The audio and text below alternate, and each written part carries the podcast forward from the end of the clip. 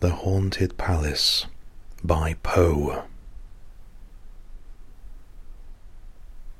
In the greenest of our valleys, by good angels tenanted, once a fair and stately palace, radiant palace, reared its head. In the monarch Thought's dominion, it stood there. Never seraph spread opinion over fabric half so fair. Banners yellow, glorious golden, on its roof did float and flow. This, all this, was in the olden time, long ago. And every gentle air that dallied in that sweet day along the ramparts plumed and pallid a winged odour went away. Wanderers in that happy valley through two luminous windows saw spirits moving musically to a lute's well tuned law.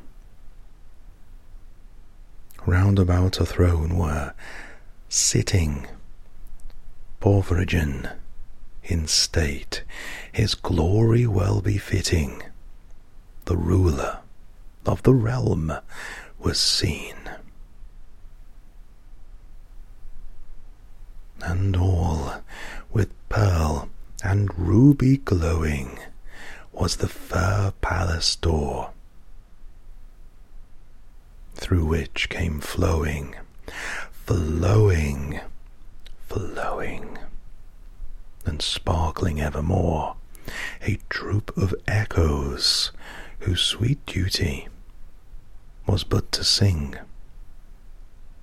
in voices of surpassing beauty the wit and wisdom of the king. But evil things in robes of sorrow assail the monarch's high estate. Ah, let us mourn, for never morrow shall dawn upon him desolate.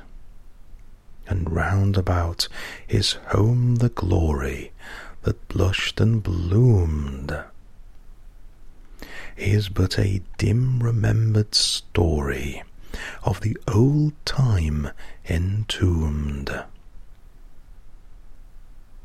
And travellers now within that valley through the red litten windows see vast forms that move fantastically to a discordant melody, while, like a ghastly rapid river, through the pale door, a hideous throng rush out for evermore and laugh but smile no more.